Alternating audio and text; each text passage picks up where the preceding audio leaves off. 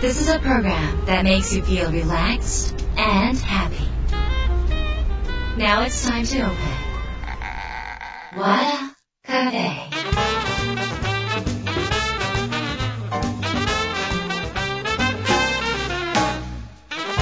和田カフェのオーナー和田博美です。やる気満々の人もちょっと明日が憂鬱な人も明日笑っていけるよ。う今夜もワクワクをお届けします。改めましてこんばんは和田博美です、えー今週になってですねまあ私のえ住んでる東京とかあと大都市と言われてるところがあのまあ全面、えー緊急事態宣言が解除されたということでなんかこうやっと終わったみたいなねあの開放感を持っていらっしゃる方もいらっしゃるんではないでしょうか。ただあの企業の方はまああの6月1日まで、えー徐々にというスタイルを保っているところもまだ多いですし、えー週に2日、3日の出勤から慣らしていくっていうところも今の、え段階ではまだありますので全面っていうわけではないと思うんですが、あのなんだろう私はもしなんか解禁になったら街に人がなだれ込むんじゃないかって思ってたんですけどなんかそうでもなくて要はなんかまだこわごわっていうそういうあの状況なのかなって思ってます。で、あのそんな中ですね、あの NHKE テレの芸人先生シーズン3が、えースタートしたわけですね。で、1本目はあのズンさんであのリモート授業という形で生徒さんと先生の教室を隣同士で分けて、えー撮影するっていうやり方をやりまして、で2本目は完全リモートであのこれどんな編集されるのかわからないんですけど私も自宅から、えー、と撮りまして。であの、まあ、そろそろ、本格的なロケが始まるっていうことですね。であの芸人先生なんですけどあの、まあ、シーズン3始まったんですが、えっと、この間ね、朝日新聞にですね、あの、フォーカスオンのコーナーで結構大きく紹介されていて、で、えっと、こあの、人気芸人が企業を訪問し仕事に生かせるノウハウを攻撃する。そんな2018年に始まった番組が3年目に突入したっていうことをこう書いてあって、まあ、芸人さんの力っていうのはすごいんだってことが書いてあるんですけどこの中にちょっと私のことも書いてあるんですよ、えー芸人の講義の中に途中に挟む解説が特徴的だ。ビジネスコンサルタントの和田博美が芸人の講義をビジネスではどう活かせるのかを客観的な視点で説明する。19日放送では結成20年のお笑いコンビズンが、えタクシー会社の乗務員らにイライラの解消術を伝授した。飯尾は自分へのご褒美を思い浮かべ軽い現実逃避をするという。これを和田は怒りのピークが過ぎる6秒待つための有効な手段だと解説した。というふにねこの私多分こう芸人先生って割とあの芸人の方がクローズアップされるのでなんか私のコメントこんなにでかくあの芸人先生っていう中でなんか紹介してもらったのすごく嬉しかったんですけどなんかその特徴的だって言われてるのはやっぱりこの芸人先生の中ですね少ししか出ない私の出番のコメントがですねいいということだと思うんですね。いいということ。あもうこれもすごい嬉しいですね。実はですね、もういっぱい喋ってもいっぱいカットされるし、あ、またこんだけしかだなとか、あんだけ準備したのにとか、なんか報われないこともいっぱいあるんで、で まあ、もちろん有名な芸人さんが中心だから、私はもうほら、なんていうの、まあ、お弁当に入ってるあのピンクのなんかお漬物ぐらい？ピンピンクでいいのか自分みたいな感じですけど。だかそういうああの昆布とかさなんかああいうなんかまあ添え物でいさせてくださいみたいな感じだったのがちょっとこう真ん中に乗った梅干しぐらいの評価をねあのこの間受けてちょっと嬉しかったです、えー芸人先生今まで月曜日の夜だったんですがシーズン3から火曜日の10時50分からのスタートになっておりますので、えー、とで社長子さんがと私が毎回出てくるコーナーがありますのでまたそちらの方もぜひご覧になってください。よろしくお願いします。えということで今週は、えー番組に届いた相談メールをご紹介します。和田博美の和田カフェどうぞ最後まで楽しんでいってください。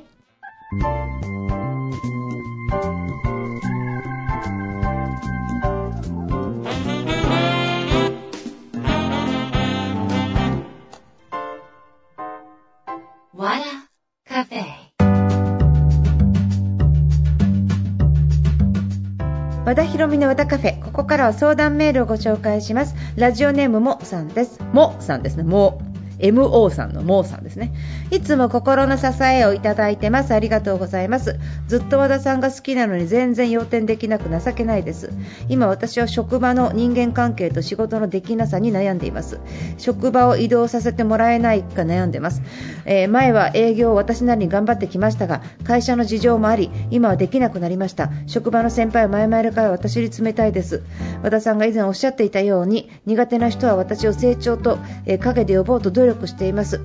新しく来た正社員になって、えー、5年目の人も仕事もできてその先輩とも仲良くいろいろ教えてもらってます。私が聞いても教えてくれないことをこんなん知ってるとか言っていたり2人でいろいろ進めてったりするところが辛いです。私がもっと聞いたらいいなとは思うんですが聞き方とかも問題かと思います。この人とは当たり障りなく過ごしたいと思います。移動をお願いしてもう今より辛いかもしれないしすぐには無理だと思いますが悩んでいます。長くてすみませんということです。ありがとうございました。でもさんあのいろいろ大変な中あのメッセージいただきありがとうございます。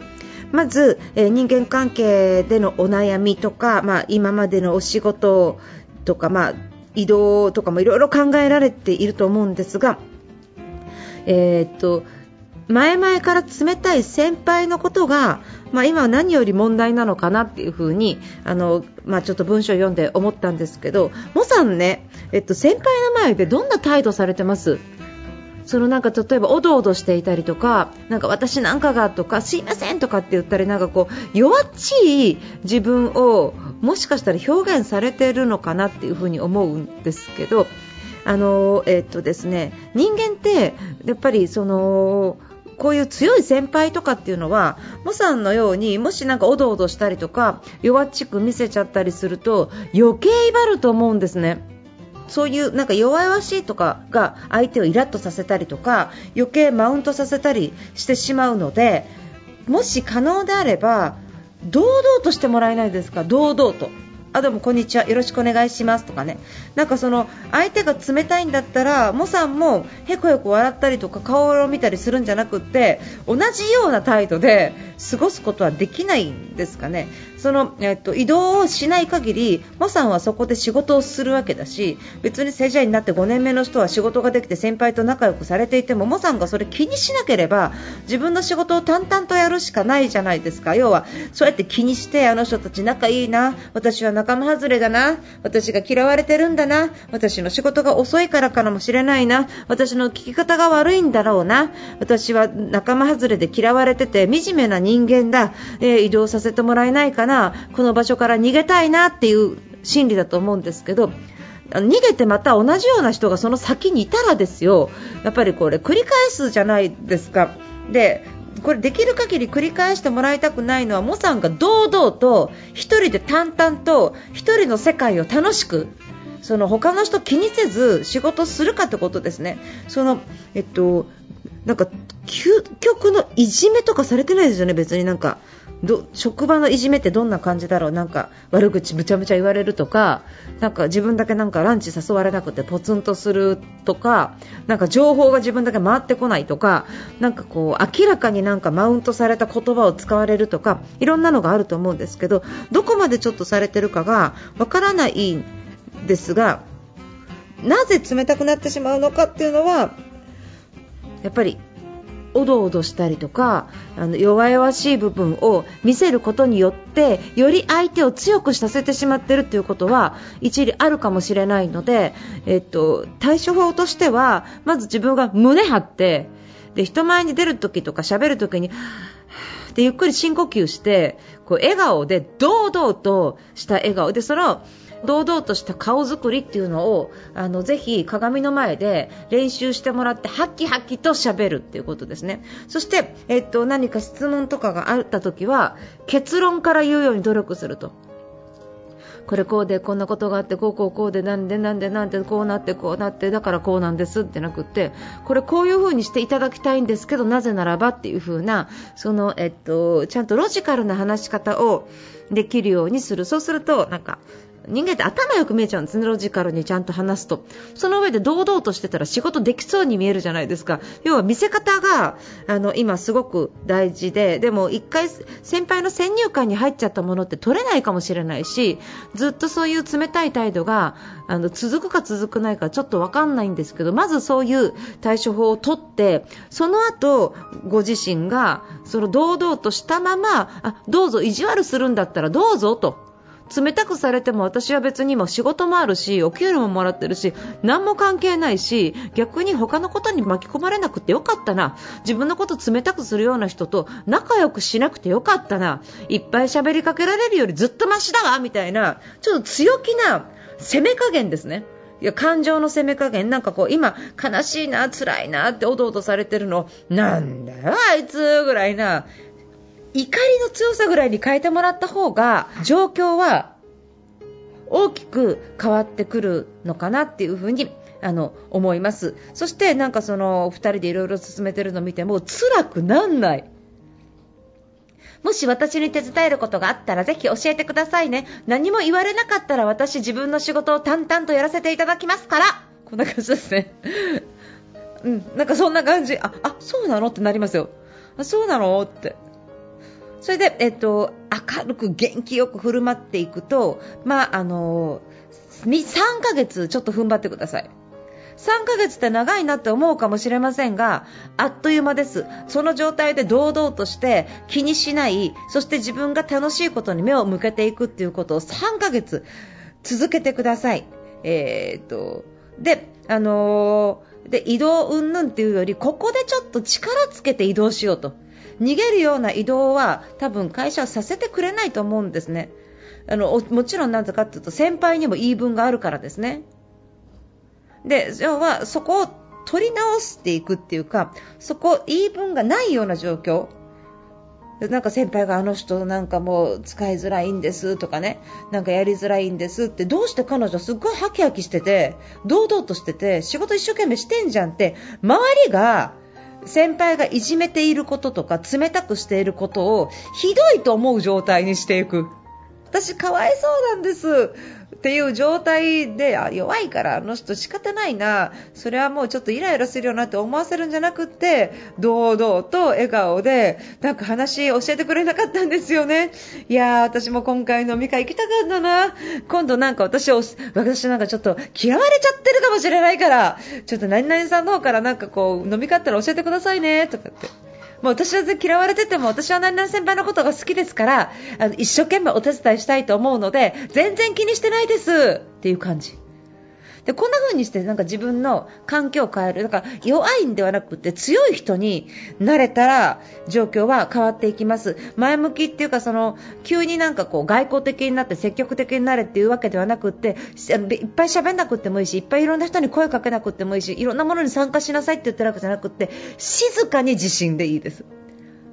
なんか堂々とする。そんな風にちょっと態度変えるっていうことをぜひやっていただければあの少し前進するんではないのかなと思ってます。何よりもそこの一歩は自分の勇気を持ってやってみてください。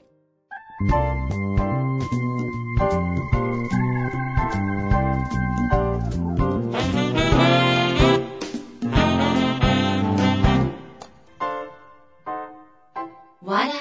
カフェ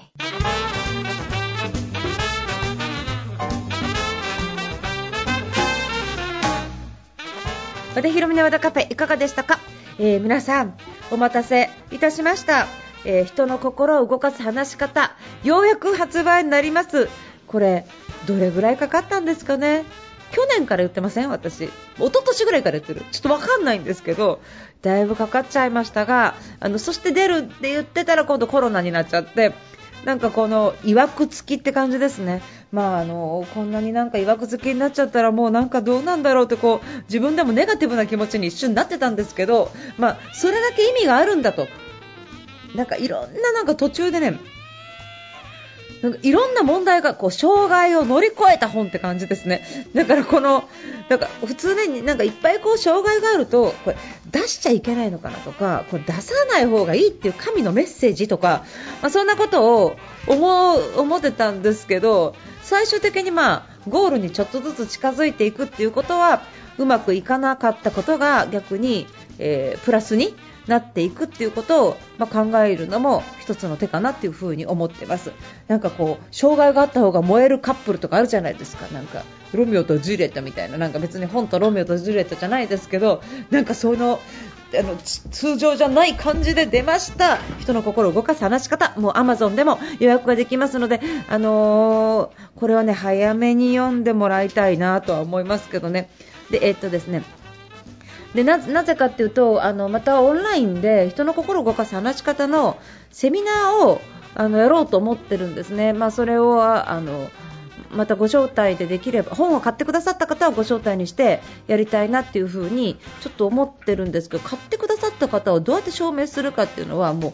なんかこう自己申告になるので買わなくても見てやるみたいな人が多分出てくるかなって思うんですけど、まあ、それはそれにに越したことはなくてですね。この本、えーとですね、あの最初に空気を読んで空気を作るもう超今大事なことあのストレス抱えやすい方の向けの本でその後、えーとまあ、聞き上手って基本のことをやって雑談、えー、をやってどうやったらこうイエスセットであのイエスを取っていくかっていうことを、まあ、あの徐々に入っていって、まあ、その後でなんかこの振り幅トークとか、えーと和田式バンドワドオンとかですね、まあ、いろんなテクニックをこの中に、ま、入れ込んでみたっていうのが今回のこの本になります。えーと、これ書いた後に気づいたんですけど空気読んで空気を作るとかって積極的でむっちゃむちゃ外交的な人には意味わかんないと思いますよ。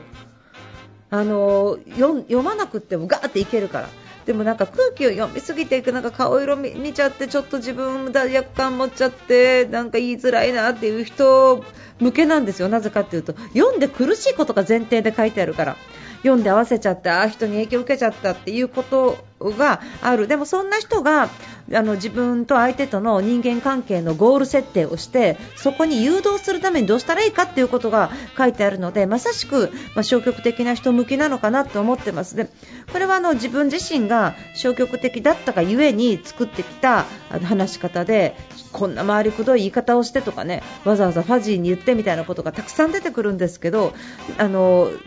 おそらくその消極的な方の方がもうあのもう膝打ってですねそうそうそうそうみたいになってくださるんじゃないでしょうか。えそう言うとなんかえ私積極的な方なんだけどこれ向かないのって思う人いるかもしれません。そうですね。責任取れません。でもから買ってさいや私空気なんか読まなくても平気だしとかって言われたらなんかちょっと困るじゃないですか。だから責任持てないけど、まあ、テクニック的なこととかまあ、そういうのも入ってるので、あのー、お任せします。ただ読んでもらいたいなっていうのはあるんですけどこんな時間かけましたからねなんで、まあ、あの本はねとにかく読まなきゃいけないんですよ、もうもう本当にあのまあ、YouTube とかただただでなんとかって思うかもしれないけどとにかく文字を読んで頭の中に言語として入れてそれを一旦映像化してそして今度また言語化して言葉に出すっていう作業を今できる人がものすごい減ってるんですよ。YouTube とかそういうのばっかり見るので文字の理解、そして映像の頭残しそしてまたその文字インプット言語化っていうのはほぼ言語化能力が減っちゃってんじゃないのかなって思っているのできちんとそういうの本を読んでですねあの自分で伝えられる力文字原稿を人が映像としてイメージできるような伝え方っていうのは非常にこれから必要になってきますからでそういう能力が下がっている人が多いということはそういう能力がある人が非常に、えーと、貴重な存在になるということを覚えておいてください。だからみんなができないからいいんじゃなくてそろそろみんなできない人増えたからこそやろうみたいな感じであの今は特に文字情報を入れていただきたいので人の心を動かす話し方。Amazon リンクすればすぐ出てくると思いますのであのぜひあの手元に取って手元に置いて次の翌週のラジオも聞いていただけるといいのかなというふに思います、えー、ということで、えーと、和田博美の和田カフェ。今夜はこの辺で閉店になります。皆さんにとって来週も素敵な1週間になりますように。お相手は和田博美でした。